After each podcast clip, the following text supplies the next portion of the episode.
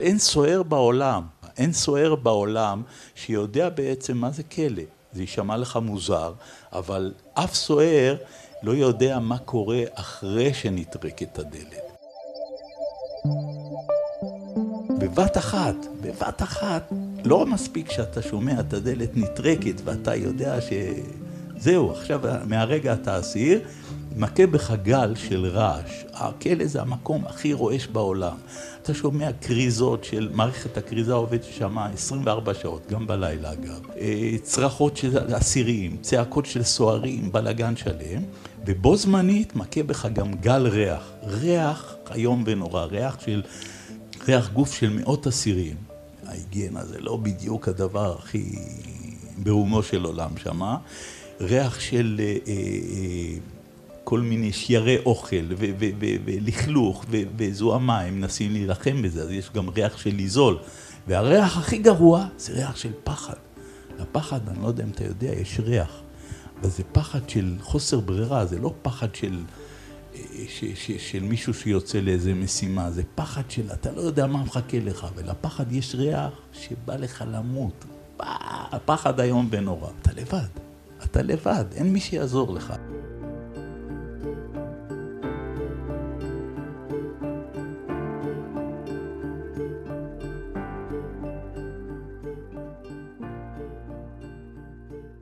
זה רוני לייבוביץ', שאולי מוכר יותר בתור האופנובנק. הוא דיבר איתנו קצת על החוויות שלו מהכלא.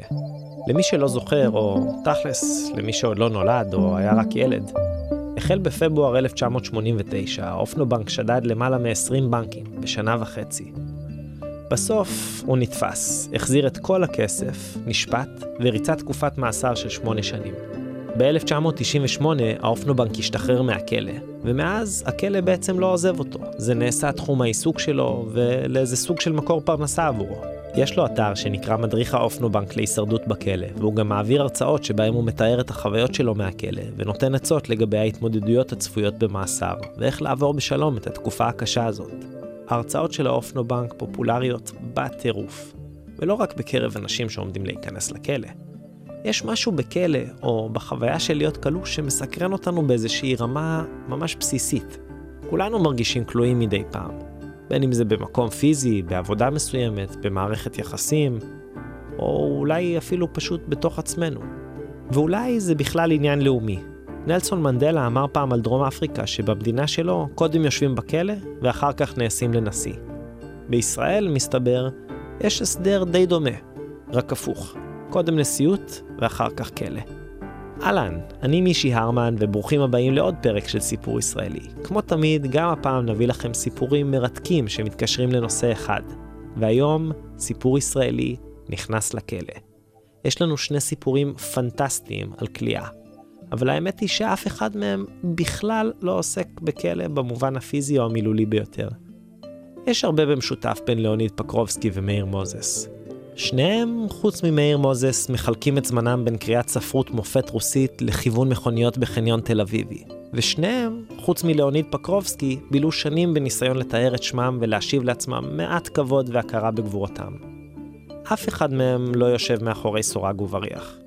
שניהם ישנים בלילה במיטה שלהם, בבית. אבל עדיין, איכשהו, הם שניהם מרגישים כלואים. מערכה ראשונה, בודקה. רועי גילרון מביא לנו את הסיפור הזה. שלום לך, מה נשמע? עד סוף. עד סוף הקיר הזה צמוד לקיר, בסדר? לא, אני אומר לך אחורה, עד סוף. בצד השני, כן, כן. ליאוניד פקרובסקי מגיע לעבודה כל בוקר בשש. ליאוניד שומר על חניון ברחוב המסגר 2 בדרום תל אביב. החניון לא גדול במיוחד, והבודקה קטנה במיוחד. פחות או יותר מטר על מטר.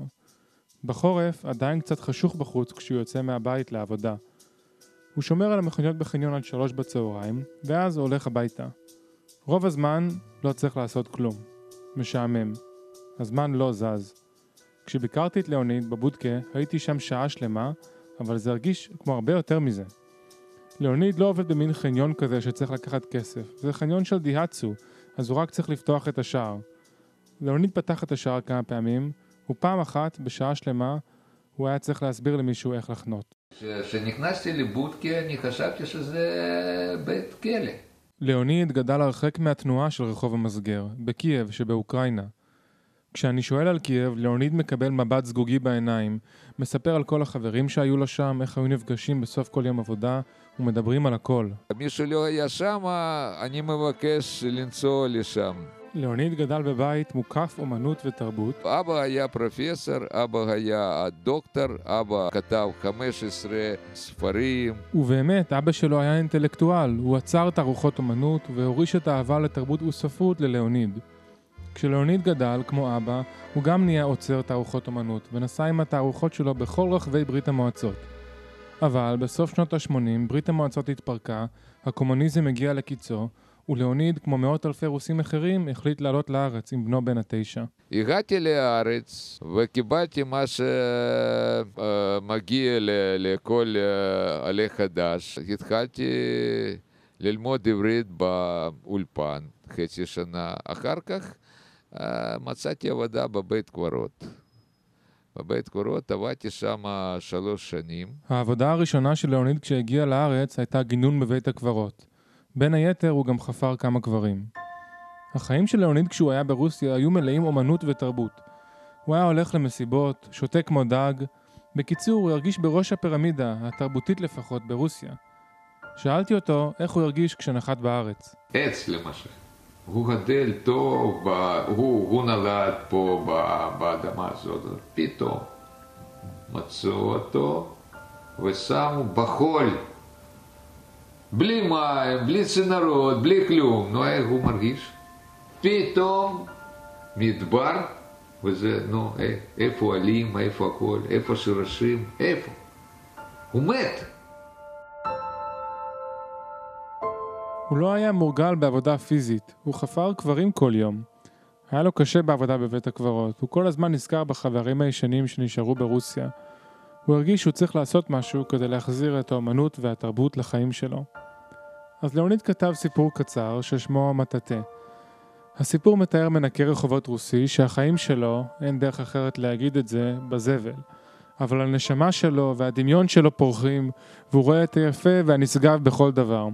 מיד אחרי שסיים לכתוב את הסיפור, חזר ללבוש את משקפי מבקר האומנות שלו. ואני קראתי אותו ואני חשבתי, איזה חלש, אתה רוצה להיכנס לספרות הרוסי, ספרות של השפה של גאונים עם, עם הזבל הזה, איך זה יכול להיות? ובכיתי. אבל עברתי את זה, ההרגשות האלה. ושלחתי, ככה, סתם, שלחתי לעיתון רוסי, והתקשרו ואמרו, איזה סיפור נפלא, איזה, איזה סיפור, אז אנחנו רוצים לפרסם אותו, ופרסמו אותו. המבקר הפנימי של ליאוניד כנראה לא היה מאוד מוצלח. ליאוניד כתב עוד סיפורים, וגם אותם פרסמו, אבל בעוד הסיפורים שלו מתפרסמים בכתבי עת יותר ויותר נחשבים, בעבודה הוא נשאר תקוע.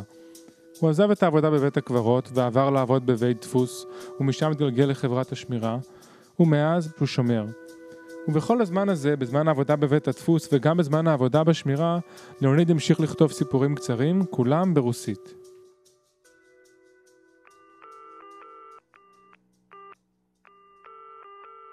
השנים חלפו להן, וליאוניד ישב בבודקה, ממלא מחברות חומות פשוטות בכתב רוסי צפוף. הוא הרגיש בעיני עצמו לפחות כמו סופר גדול, אבל בעבודה התייחסו אליו כמו אל שומר בבודקה. כך הוא כתב ושמר, שמר וכתב, ורק אחרי 15 שנה קיבל רעיון.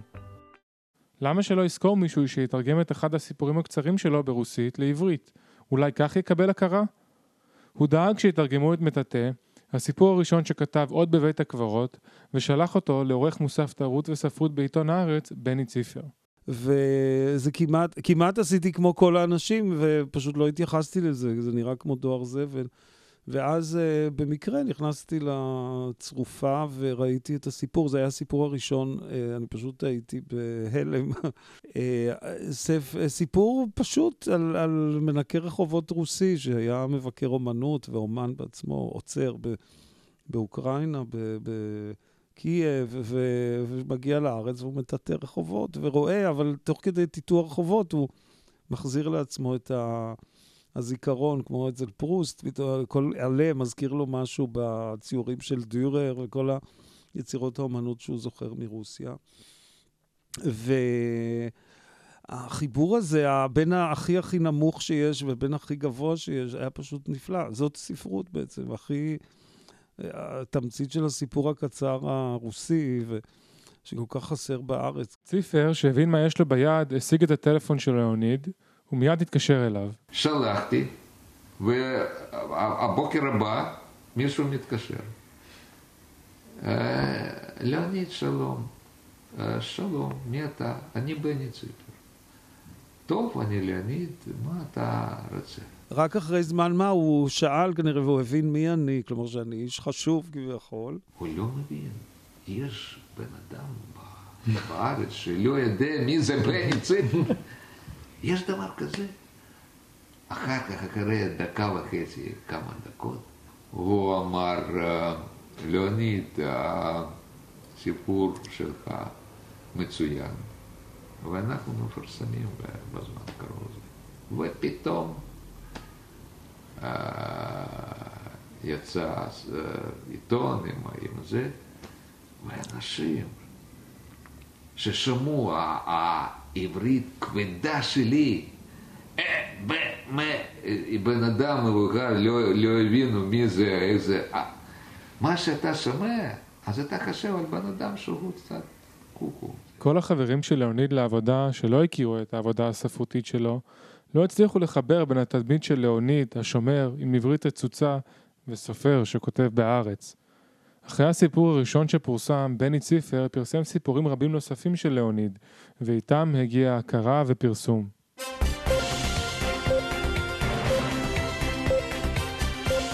אילן לוקאץ' עם סיפורו של ליאוניד ליאוניד פקרובסקי. פקרובסקי, שומר מכיל. בקושי את ליאוניד פקרובסקי עצמו, אבל לאחרונה יצא ספרו הראשון, מטאטא וסיפורים אחרים, קובץ מסיפוריו הקצרים בהוצאת הקיבוץ המאוחד.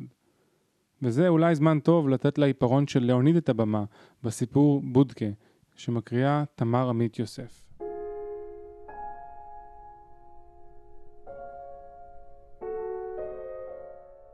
היה היה בממלכה אחת, במדינה מזרח תיכונית דמוקרטית אחת, שומר. ישב השומר ימים שלמים בבודקה אשר נמצאת בחלק הדרומי של עיר ים תיכונית יפה, בתוך חניון בטון. השומר לא אהב את הבודקה, היא הזכירה לו צינוק בבית הסוהר, ואכן שטח הבודקה היה בגודל של מטר על שניים, שלושת חלונותיה היו מסורגים, ודלת הברזל הובילה למשטח שבימות הקיץ ובמדינה הדרומית הזאת הקיץ נמשך תשעה חודשים בשנה, שררה בו טמפרטורה של 35-40 מעלות צלזיוס. לעתים קרובות היה השומר מפנה שאלה לאישה אלגנטית ולא צעירה, היא... היא הגורל שלו. למה היית צריכה לשים אותי בבודקה? האישה לא ענתה, רק חייכה במסתוריות. והרי השומר לא נולד בשביל הבודקה. הוא הרגיש שיש בתוכו יכולות וכוחות גדולים. הוא ידע שאם המדינה הדמוקרטית הייתה מנצלת את הכוחות והיכולות האלה, הייתה יוצאת נשכרת. אבל המדינה הדמוקרטית לא הייתה זקוקה לשומר. לא לכוחותיו ולא ליכולותיו. לכן כל בוקר, בשעה שבע בדיוק, היה השומר מגיע ומתיישב בבודקה. מאוחר יותר היה מופיע הבוס שלו ואומר, שומר, בוא הנה. למה אתה יושב בבודקה? אתה צריך להיות בחניון לקבל את מי שמגיע. אחריו היה מופיע מנהל בכיר יותר ואומר, שומר, בוא הנה. אתה בכלל מודע לחובותיך? אתה צריך להיות בבודקה ליד הטלפון, אני מתקשר ומתקשר ואף אחד לא עונה. אחרי שהמנהלים היו הולכים, היו באים לקוחות החברה, שברשותה היה חניון הבטון. הם היו אומרים, אמנם בפחות תובנות מאשר הבוסים, שומר, נו, פתח מהר את המחסום. וכך זה נמשך, שנה אחר שנה. השומר ישב בבודקה כמו אסיר שקיבל מאסר עולם בגלל איזה פשע נורא כלשהו. לפתע פתאום, אחרי עשר שנים ועשרה חודשים, קרה לשומר משהו בלתי מובן. כאילו נפקחו עיניו. הוא התחיל להבחין בדברים שלא ראה קודם. לחוש בריחות שלא חש בהם קודם. לשמוע את מנגינת הטבע שקודם לא שמע. ליבו התמלא עד גדותיו באהבה, וכבר לא נשאר בו מקום לכאב ולייאוש. כל מיני מחשבות נשגבות ויפות התחילו להתרוצץ בראשו. יום אחד הוא החליט לכתוב אותן. ולמרות הקושי לעשות זאת, הוא השלים את כתיבת הסיפור שלו. הסיפור יצא מוצלח ביותר, אף כי השומר לא ידע את זה. הוא שלח אותו למוסף אחד שבו ידעו להעריך כישרון. ושם הגיע הסיפור לקוסם. הקוסם חיכה לסיפור הזה עשר שנים ועשרה חודשים, ממש מאז שהגורל הציב את השומר בבודקה. הקוסם פרסם את הסיפור במוסף הקסום שלו, והוסיף כמה מילים קסומות על השומר. אנשים רבים קראו את הסיפור. כולם הופתעו לגלות שסיפור כה נפלא נכתב בידי שומר פשוט שיושב בבודקה ישנה. הם החלו לבוא אל השומר כדי להיווכח שהוא קיים באמת ושאין זו מתיחה של הקוסם המכובד. מה יש לומר? אפילו הבוס של השומר חדל לצעוק עליו בבקרים, והמנהל הבכיר יותר בכלל התחיל לשבח אותו על הסיפור המוצלח שכתב. השמועה על השומר המיוחד עשתה לה כנפיים, והגיעה עד לבוס הגדול, בעל החברה. הוא, הוא היה מבין גדול בספרות, ולכן אין פלא שאהב מאוד את הסיפור והתייחס במלוא הערכה לכישרונו של השומר. יום אחד הזמין הבוס הגדול את השומר למשרדו המרווח ואמר, שומר, אתה כתבת סיפור? נהדר. הוא גרם לי הנאה מרובה. אתה יכול לבקש ממני כל מה שתרצה. השומר שנמאס לו לשבת כמו עבריין בבודקה ישנה וקטנה אמר, אני מודה לך על השבחים, אם אפשר, שיחליפו לי את הבודקה. יחליפו לך את הבודקה, אמר הבוס הגדול. למחרת, באו פועלים ופירקו את הבודקה הישנה שהזכירה צינוק. במקומה בנו בודקה חדשה, ארמון ממש. היא נבנתה מלבני טרקוטה בצבע אדום כהה, והותרה בגג עם קצוות מתעגלים כמו פגודה סינית. את הגג כיסו רעפים הולנדים כתומים. את שלושת החלונות קישטו עיטורי עץ, ואת דלת העץ פאר עיטור מגולף. גם העיצוב הפנימי של הבודקה היה עשיר. את הרצפה חיפו בעריכי שיש עם ציורים מורכבים, הביאו כורסה וספה מאור איטלקי, שולחן קטן מעץ מהגוני, מקרר קטן, מחשב ומזגן. אבל מאז שהשומר התיישב בבודקה החדשה, נטשה אותו ההשראה. הוא לא כתב עוד אף שורה.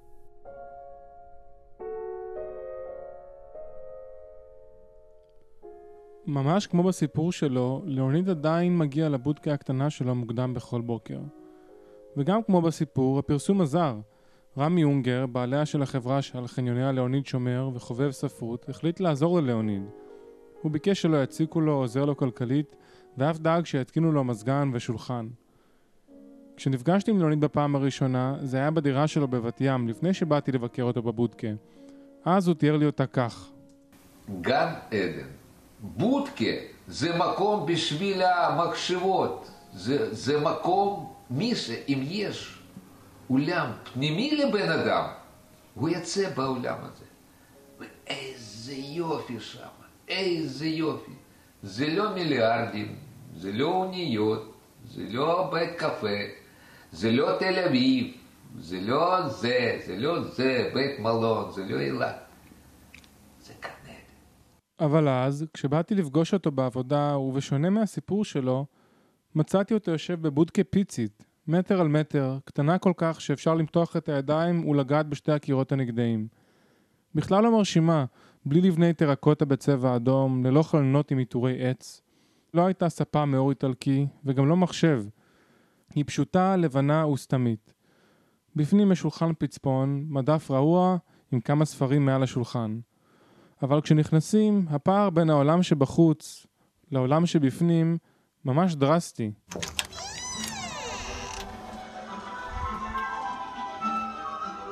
שלום דונית. שלום שלום. עולם אחר פה בפנים. מוזיקה קלאסית.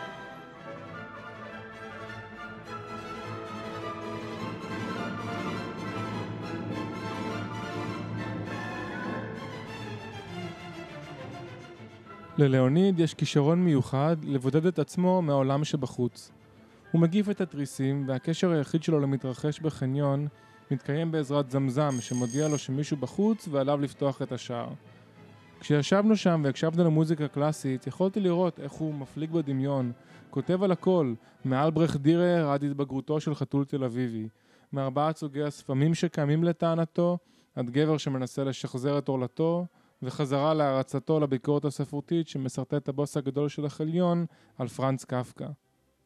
אחרי כל ההכרה שלאוניד קיבל, התנאים שלו השתפרו קצת, התייחסו אליו יותר יפה בעבודה וצ'יפרו אותו במזגן. אבל למישהו שמסתכל מהצד, החיים שלו נראים בדיוק אותו הדבר. הוא עדיין שומר שיושב בבודקה וכותב. קשה לחלץ מלאוניד מילה רעה על מצבו. הוא כל כך רגיל לראות את העבודה שלו בתור הזדמנות נדירה. הוא דומה אולי לאדם הראשון שחוזר פתאום לגן עדן ושוכח כמה היה רע וקשה בעולם האמיתי. הוא באמת מתקשה לזכור איך היה פעם יחסית למקום שהוא היה בו לפני שקיבל את ההכרה, כשעדיין היה אלמוני לחלוטין. רק אחרי כמעט שעתיים של שיחה הוא מתוודה. לאומן צריך להיות המון המון קשה, שזה זה הכל עם דם שלי. אתה לא הרגשת את זה. הכל הסיפורים עם דם שלי. וצריך לעבור את זה. צריך לקבל את זה, המכות האלה, בחיים, של לספר על זה. לוניד בעצם מבין שהוא יכול להפוך את המשוואה. בעוד רבים היו לוקחים את התנאים שבהם הוא נמצא, אדם משכיל, איש רוח ואומן, שומר בחניון, ומסתכלים על החיים שלהם כסוג של כישלון, ליאוניד לקח את הכלא שהוא נמצא בו, והחליט שהוא הכי חופשי שיש. שהכלא שלו זה היתרון הכי גדול שיש לו, ובלעדיו הוא לא יהיה חופשי באמת.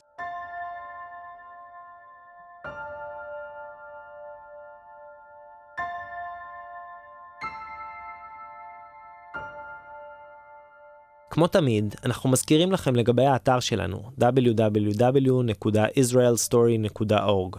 שם תוכלו למצוא את כל הפרקים ששודרו עד כה, ועוד כל מיני הפתעות. ושוב, זה www.israelstory.org. אם אתם נוהגים עכשיו, תקועים בפקק, ופשוט אין מצב שתזכרו את הכתובת, אתם יכולים גם להכניס סיפור ישראלי בגוגל, אנחנו הדבר הראשון שעולה. וגם, וזה הכי חשוב, יש לנו עמוד פייסבוק, תחת סיפור ישראלי. אז אם עוד לא עשיתם לנו לייק, קשה להאמין בכלל שיש מצב כזה, תעזבו הכל, תוציאו את הטלפון, תלייקו ושתפו עם חברים. זאת הדרך המרכזית שלנו להגיע לאוזניים חדשות. בעמוד הפייסבוק שלנו אנחנו מזמינים אתכם להצביע איזה סיפור הכי אהבתם מהפרק, לשתף רשמים, לשאול שאלות, לחלוק רעיונות איתנו, וגם עם מאזינים אחרים. מערכה שנייה רוני אבולעפיה היא במאית קולנוע דוקומנטרי. בשנה שעברה יצא סרטה המרגש והממש מומלץ, לא בגדתי. היא כמובן לא תכננה את זה כך, אבל הסרט הפך להיות עוד יותר רלוונטי, כי הוא יצא פחות משנה אחרי שגלעד שליט חזר סוף סוף הביתה, ואפשר היה לראות איך השתננו בתור חברה משנות החמישים ועד היום. אז מערכה שנייה, לא בגדתי. זה קרה בשנות החמישים, כלומר זה כבר שישים שנה או שישים שנה ועוד משהו, ועד היום קורה לי שפתאום אני נזכר והכל חוזר. מספיק שיש כתבה על השבויים, או כתבה על uh, גלעד, כדי שכל זה יחזור. והרבה חברים אמרו, תשכח כבר מהדברים האלה. אבל זה כנראה חלק מהפוסט-טראומה שלי. כששמעתי את הסיפור של מאיר מוזס, לא האמנתי שמה שקרה לו יכול בכלל לקרות. אבל עוד יותר לא האמנתי שזה קרה ואף אחד פשוט לא יודע מזה. מאיר דווקא מנסה לדבר על זה עם מי שהוא רק יכול. ככה הוא מקווה לחבר חתיכה ועוד חתיכה לפאזל, ושבסוף יגיע אותו פרט חסר, זה שיפתור אותו מהייסורים. כשחזרנו, דיווחנו, סיפרנו את הכל. על סמך ההודעות שלנו, הם בנו תיק והעמידו אותנו לדין. אותי האשימו במסירת סודות לאויב. בנסיעה מהכלא בדמשק למעבר הגבול עם ישראל, מאיר זוכר שהרגיש בעיקר בחילה. ב-29 במרץ 1954, ארבעה חיילים ישראלים מובלים על ידי כוחות סורים לכיוון גבול ישראל. ג'קי לינד, גדי קסטלניץ, מאיר מוזס ומאיר יעקבי חוזרים אחרי שנה וחצי מהשבי הסורי. במעבר הגבול בגשר בנות יעקב נאספים אנשי ועדת שביתת הנשק, קציני צה"ל, עיתונאים וסתם סקרנים. ראשונים חוצים את הגשר 40 שבויים סורים שנלקחו בפשיטות כדי לשמש קלפי מיקוח לעסקה. ארבעת שבויי דמשק חזרו לארץ אחרי שנה וחצי בשבי הסורי, ללא חברם אורי אילן גיבור ישראל, אשר התאבד בתאו ולא מסר סודות צבאיים לידי האויב. קציני האו"ם ואנשי ועדת שביתת הנשק הצליחו סוף סוף להביא לשחרורם בתמורה ל-40 שבויים סורים שנלכדו בפעולה נועזת של כוחותינו. מדינת ישראל שוב הוכיחה שהיא תעשה הכל כדי להביא לשחרורם של חייליה. בשעה 12 ו-30 חצו סגן מאיר מוזס, סמל מאיר יעקבי, רבת יעקב לינט וטוראי גת קסטלניץ את הגשר כשהם עטויים במעילי חורף ונרגשים לקראת המפגש עם הקרובים והחברים המחכים להם מזה זמן רב. כמה שנים לפני ששני המאירים יעמדו מול בית דין צבאי במרכזה של דרמה חשאית, היה נראה שהם הולכים לקראת קריירה צבאית מובטחת. מאיר מוזס התמנה למפקד פלוגת הסיור של גולני.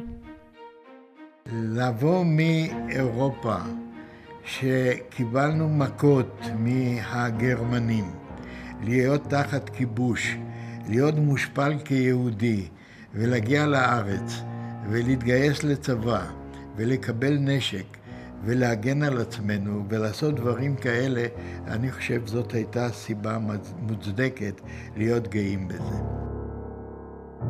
מאיר היה אמור לקבל את הפיקוד על סדרת מבצעי מודיעין חשאיים, והביא איתו את אורי אילן מגולני. למאיר השני, מאיר יעקבי, הצטרפו גדי וג'קי מהצנחנים, המנוסים בפעולות בעורף האויב.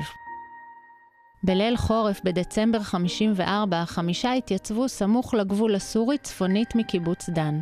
הם עמדו לצאת למבצע צרצר.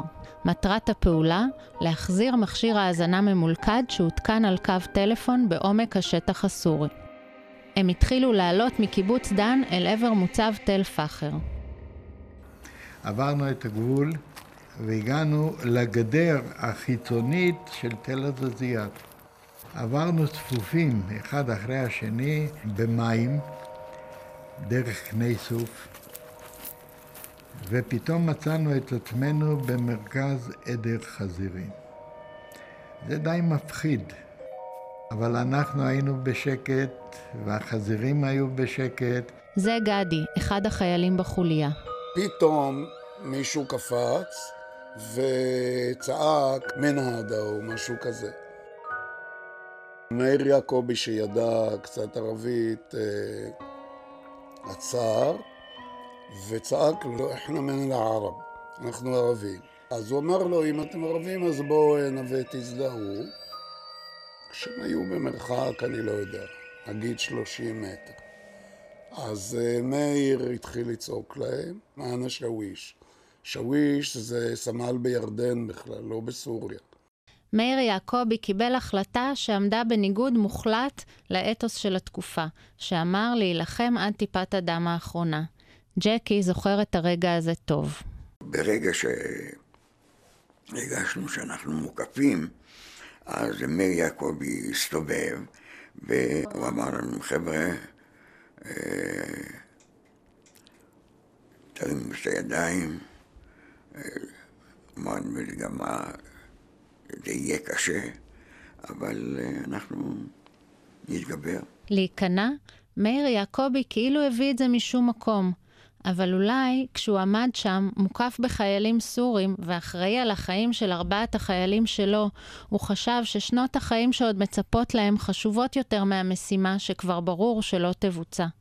זה גדי שוב, מאיר החליט החלטה מאוד מאוד נגד המצפון ונגד החינוך, שיכולים להתווכח עליה, אבל היה צריך גם אומץ לב להחליט להיכנע. בדיעבד, לא בטוח שהוא היה מקבל את אותה החלטה. מאיר מוזס מנסח את זה בבהירות אכזרית. הצבא כנראה חיכה שאנחנו נשיב אש. הדברים האלה נודעו אחר כך. לא היינו משיבים אש, והיינו חוזרים ב... ארונות מתים. היה יותר נוח לצבא.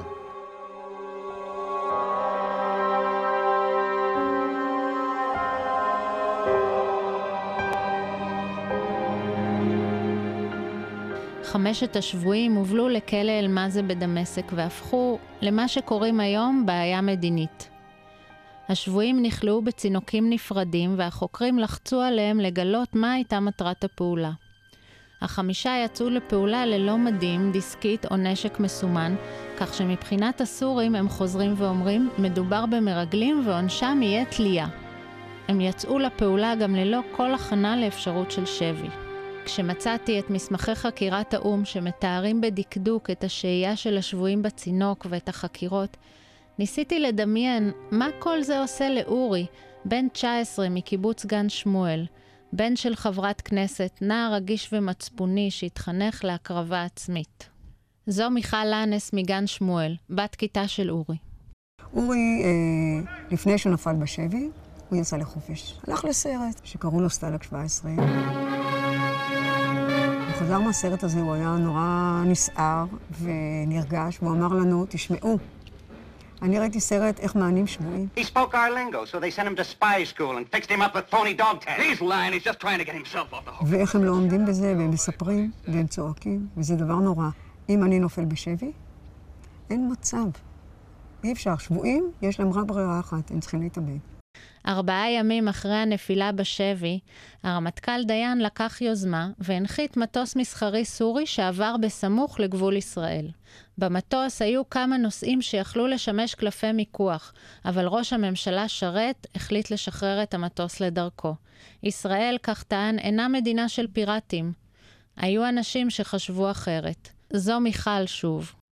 פגה, אימא של אורי, הייתה חברת כנסת. היו לה ידידים בעולם הקומוניסטי. כשאורי נפל בשבי, אמרו לידידים שלה מברית המועצות, אנחנו יכולים לשחרר אותו. ואז היא אמרה להם, לא אותו, את כולם. אם אתם לא יכולים לשחרר את כולם, אל תיגעו. וזה משהו שהוא נשמע הזוי, אבל זו הייתה הגישה שלה. אמרו לה בקיבוץ, תלכי לשר הביטחון, תלכי ל, ל, לראש הממשלה, יש לך מהלכים אצל האנשים האלה, הם יעזרו לך. והיא אמרה, הורים לא מתנהגים ככה. אני, יש לי אמון בהנהלה של המדינה, הם יעשו את מה שצריך. חברת הכנסת פייגה אילנית, אימא של אורי, בחרה שלא להתערב לטובת בנה. אפשר להעריך את עמדתה הציבורית, אבל עדיין קשה לחשוב איך בספירה האישית, המשפחתית, אפשר היה לנהוג כך, במיוחד כשיודעים איך הסיפור ממשיך. חברי הכנסת, בינתיים שלח יד בנפשו החייל הצעיר אורי אילן, בתוך התא אשר בו נמצא בבדידות מדכאה. סופו הטרגי עודנו אפוס תעלומה. הסורים, שמגלים את הגופה התלויה בבוקר, לא רוצים להיות מואשמים במותו של השבוי. בו ביום הם מעבירים את הגופה לישראל. בגשר בנות יעקב מחכה משלחת בראשות הרמטכ"ל דיין. את הרגע הזה הוא מתאר כך. השיירה מתקרבת, ניגשת עד המחסום. גופתו של אורי מועברת באמבולנס של האו"ם לאמבולנס שלנו. הוא מוכנס לצריף לבדיקה של רופא צבאי. על אצבעות רגליו של אורי מתגלית פתקה קשורה בחוט. כתוב, חפשו בבגדים. מתחילים לחפש, תחילה בכיסים, אבל אחר כך פורמים כל התפרים בבגדים, פתקאות נושרות מפה ומשם. אורי השאיר תשעה פתקים מחוררים על גבי דפים של ספר. זוהי מעין צוואה של אדם שיודע שהוא לא יחזור הביתה. היא כוללת קריאות לנקמה והוראות קבורה. אחד הפתקים צד את עינו של דיין. לא בגדתי, התאבדתי, כתב החייל הכלוא בצינוק בדמשק. ודיין, בחושים שלו, הבין כמה כוח יש במילים האלו. שהן יכולות להדהד חזק ורחוק וליצור מיתוס מכונן עבור צבא צעיר שהיה צמא לגיבורים. הוא השמיט את המילה התאבדתי והקריא רק את המילים לא בגדתי, בהספד מעל הקבר הפתוח של אורי. הציבור התרגש, ודמותו של אורי הפכה למופת של הקרבה עצמית, ואפילו זכתה להתייחסות של אלתרמן, שכתב לו שיר הלל. מן הגבול הצפוני על כפיים ובא, מן הקרב שערך לבדו קבל אל, בין עזי לוחמים ויודעי אהבה, לו את שמו תזכרי ישראל. אבל כמה שנים לפני שאימו של אורי נפטרה בשנת 1992, ולאחר שראתה את עסקאות השבויים הגדולות שיוצאות אל הפועל, האמונה היוקדת של פייגה אילנית נסדקה, והתחלפה בפיכחון מצמרר. זה שמעון אילן, אחיו הצעיר של אורי, מקריא מיומנה. לא נדע כיצד היינו פועלים לשחרורו של אורי בננו יקירנו מהשבי, לו היינו אחרים ובתקופה אחרת. לא בכדי נאמר, העיתים משתנים ואנו בתוכם. ואולי צדקו ההורים שלחמו קודם כל ולפני הכל על שחרור בניהם, מבלי לחשוב על תוצאות מאבקם לגבי אחרים. לא נדע ולא נוכל לשפוט האם היינו צריכים לנהוג אחרת. אמונתנו באחראים לשלטון הייתה רבה, ואולי רבה מדי, ועלינו לנהוג כמנהג ישראל, לבקש את מחילתו וסליחתו של אורי בננו יקירנו, ייתכן ונהגנו כך מפני שרצינו להיות ראויים לו. נחזור לתחילת שנת 55, לגדי, ג'קי ושני המאירים. החבורה לא ידעה דבר על מה שקרה לחברם אורי. הם הוחזקו בצינוקים נפרדים ועברו חקירות ועינויים בידי הסורים. ואז קרה דבר מוזר. מאיר מוזס הוכנס לחדר החקירות ומולו ישב אדם מוכר, בלונדיני נמוך עם שסע בשפה. האיש פתח את הפה ומאיר לא האמין שהוא... מדבר אליי עברית, לא ספרותית, אלא עברית של יום-יום מהרחוב בארץ, ואני מקבל איזה, איזה שוק כזה בראש. אני מכיר את הבחור והוא מכיר אותי. הוא היה איש החזקה בבריכת בת גלים, שאליו אני הייתי מגיע לשחות. הייתי אז כבר בנבחרת ישראל בשחייה, וזאת הייתה נקודת השבירה שלי. האיש, כך חשב לעצמו מאיר בחדר החקירות, מכיר אותי. הוא יודע שאני קצין ולא טוראי. השקר שלי נחשף, וזאת הייתה הקלה גדולה. מאיר סיפר לחוקרים מה הייתה מטרת הפעולה, והם ביקשו ממנו לקחת אותם אל המכשיר. הוא ביקש לדבר עם מאיר יעקבי, המפקד. הוא חשב רגע ואומר לי, אתה יודע מה? נלך, נראה להם את המקום ונרים את המכשיר. המכשיר ממולכד. למחרת בבוקר הוציאו אותנו, את מאיר ואותי, הכניסו אותנו לרכב של הסורים, הגענו לעמוד, מאיר קרא ברך, בקור רוח מתחיל להוריד את האבנים מהמכשיר ושם בצד, מגיע למכשיר, עם היד מנגב את האדמה הבוצית מהמכשיר, תופס את שתי הידיעות שלו, מסתכל עליי, אומר פוצץ ומרים את זה. אנחנו שומעים ויוצא עשן. הפתיל נדלק. החומר נפץ לא התפוצץ כי היה רטוב. מאיר עוד היה, היה, כולו היה בתוך המחשבה הזו שזה צריך להתפוצץ, זה סודי. המדינה הרי תלויה בזה. עוד לקח אבן ודפק על זה, וזה לא עזר. המכשיר לא התפוצץ. חשיפת המכשיר הסודי וההתאבדות של אורי אילן הביאו להסכם והסורים הכירו בחיילים כשבויי מלחמה. התנאים השתפרו, והשבויים אפילו זכו להעביר דרישת שלום לארץ ברדיו. היום 15 לינואר 1955, אני 199540, סיגל מודס מאיר, שבוי בסוריה, מוסר בדרך זו דרישת שלום עם קרוביי וחבריי בארץ. שלום לכל המשפחה, אני בקו הבריאות, קיבלתי את כל מה ששלחתם, מקווה להתראות בקרוב. ברצוני למסור דרישת שלום למשפחתי ולחבריי, ומקווה לראותכם בקרוב. אני נמצא בקו הבריאות, ג'קי. במשך כשנה וחצי התנהל משא ומתן בין ישראל לסוריה בחסות האו"ם, אבל שום דבר לא זז. מאיר, גדי וג'קי סיפרו לי על פנטזיות בריחה או חילוץ בנוסח סרטי מלחמת העולם השנייה שעליהם גדלו. את שאר הזמן העבירו בקריאת מכתבים של חברים מהקיבוץ שסיפרו באריכות על החדשות מהדיר והחדשות מהאספסת. אבל החדשות הטובות באמת היו שבן גוריון חזר לראשות הממשלה והתחיל לאשר מבצעים לחטיפת חיילים סורים שיכלו לשמש כקלפי מיקוח להחזרת הבנים, שאז נקראו פשוט חיילים, הביתה. וכך, בחורף 1956, גדי, ג'קי ושני המאירים מצאו את עצמם חוצים את גשר בנות יעקב ושבים הביתה. אבל תחושת הכלא עוד תלווה אותם גם לאחר השחרור, אלא שהפעם יהיה זה כלא של בושה ציבורית, והשלשלאות החברתיות יוכיחו את עצמן כקשות יותר להתרה. ג'קי נזכר בימים הראשונים שלאחר החזרה.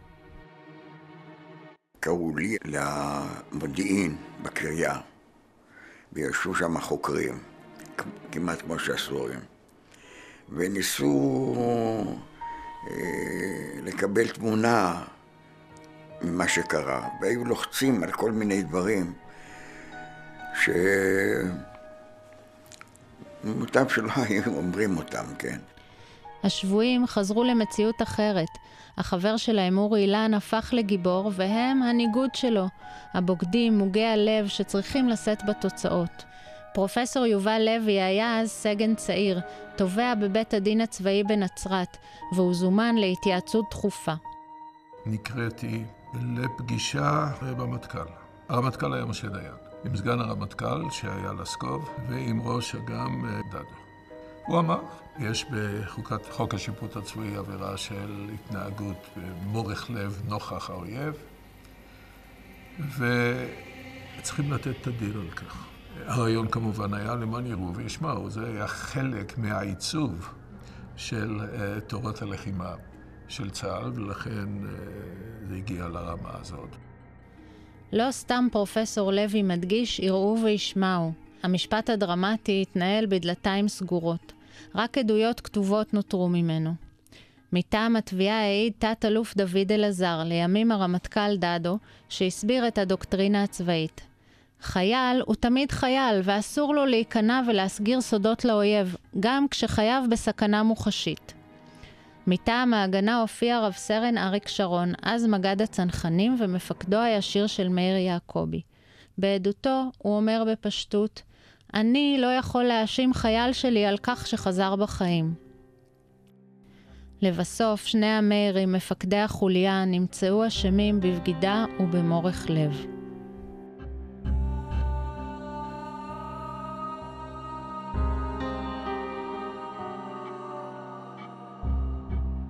מאיר מוזס עוד ניסה לברר פרטים על אותו חוקר שהכיר מבריכת בת גלים, אך בצבא הורו לו לשבת בשקט והוא ציית. זהותו של האיש המסתורי מעולם לא התבררה.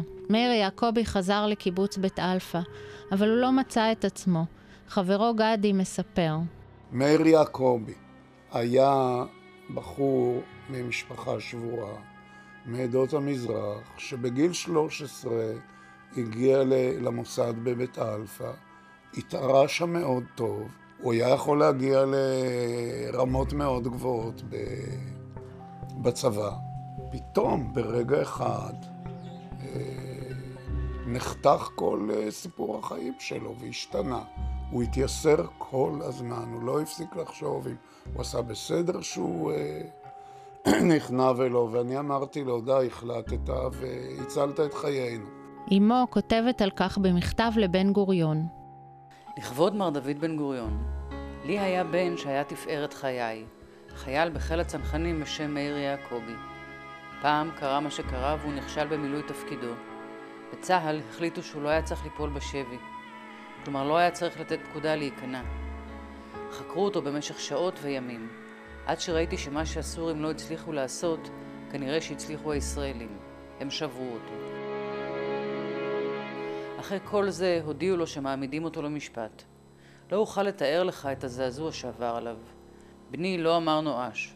הוא הלך למפקדו וביקש אותו שישלח אותו לפשיטות. הוא אמר, ישבתי בשבי ולא עשיתי דבר, עכשיו אני צריך למלא את החסר.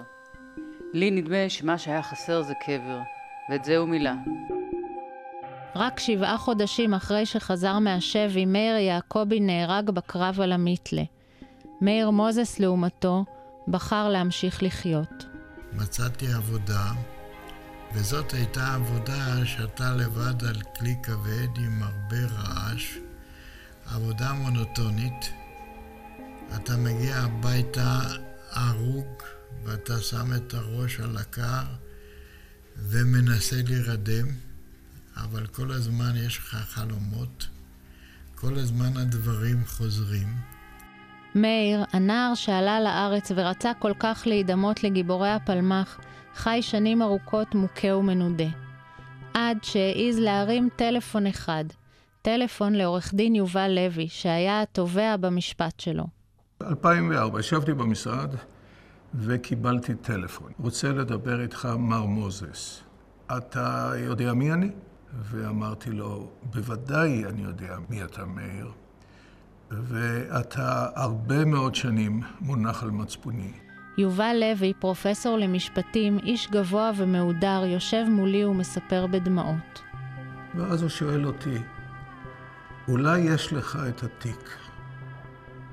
הוא פונה לתובע, שבעצם מביא להרשעתו, ושואל אותו אם יש לי את התיק, שאלה טכנית. ואז אמרתי לו, תשמע, תיק אין לי, אבל בוא אליי, ואני מוכן לעשות כל מה שאני יכול כדי uh, לעזור לך לתאר את שמך. אני הייתי כלי שמילא את התפקיד שלו, ושבעצם היה חלק מהמנגנון שפגע בו פגיעה קשה מאוד. הוא עזר למאיר והביא למירוק האישומים נגדו. שנים אחר כך בחדר דיונים בקומה ה-14 בקריה, חיילים סידרו על שולחן בורקסים ושתייה קלה. קומץ של קרובי משפחה וחברים התכנסו לטקס השבת הדרגות שנלקחו ממנו. מאיר כבר לא בוגד, אבל עדיין רדוף. הוא המשיך לנבור והצליח להשיג דוחות מודיעין גנוזים שקשורים לפרשה. בנשימה כבדה וידיים רועדות הוא קורא בהם. להלן תמצית דוח חקירה של משקיף או"ם שהחוליה עלתה על מערב מתוכנן מלמפרע, היות שמכשיר נתגלה לסורים קודם לכן, אנשי החוליה או כולם נהרגו או נפגעו ונמצאים בשבי הסורי. רגע, אתה רוצה מים? לא, אני אתגבר.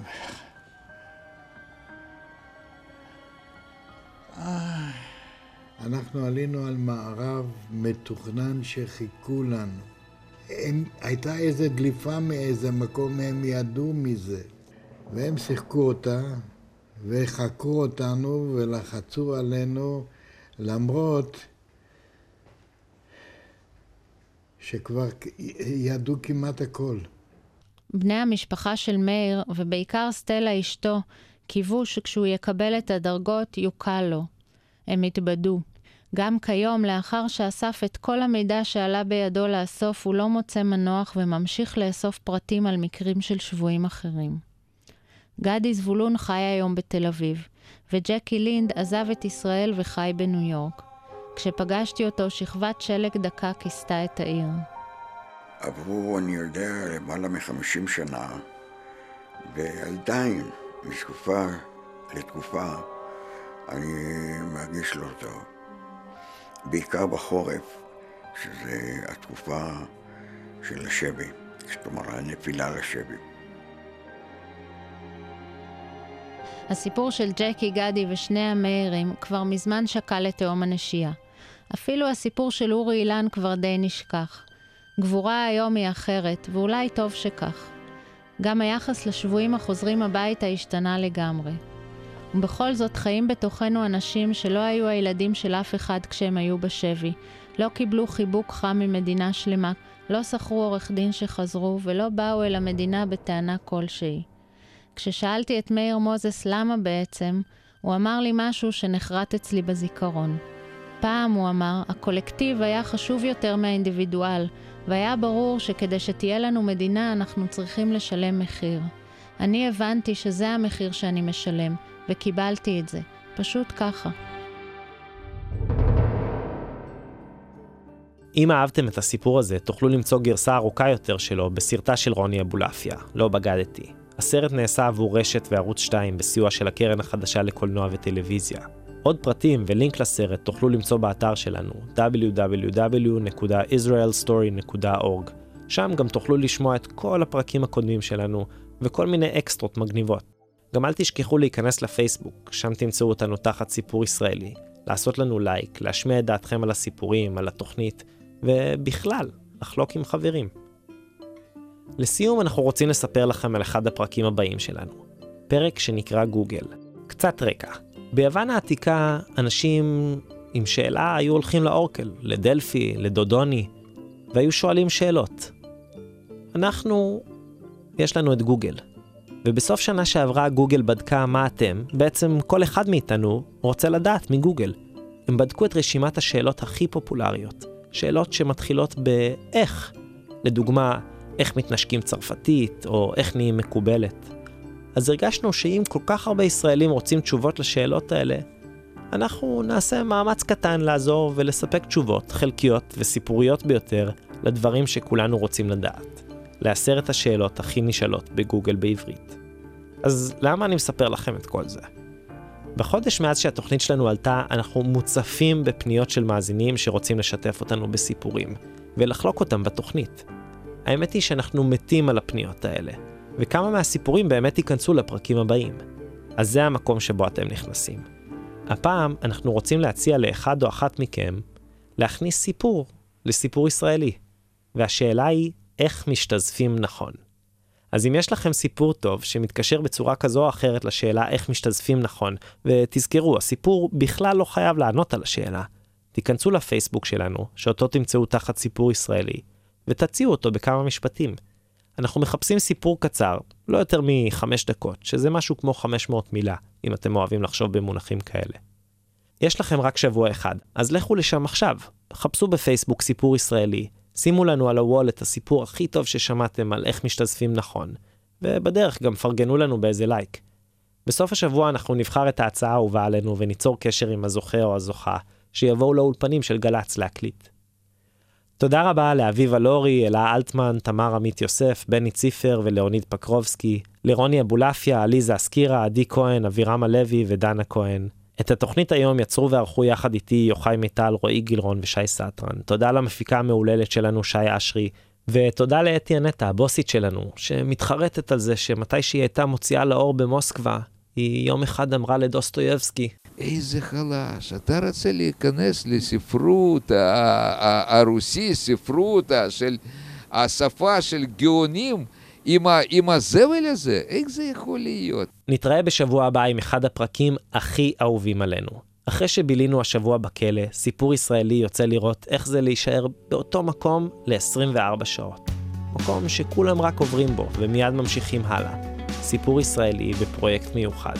24 שעות בבית הפנקייק. עד אז, ממני מישי הרמן ומכולנו, יאללה ביי.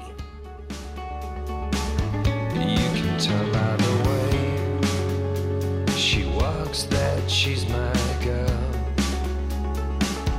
You can tell by the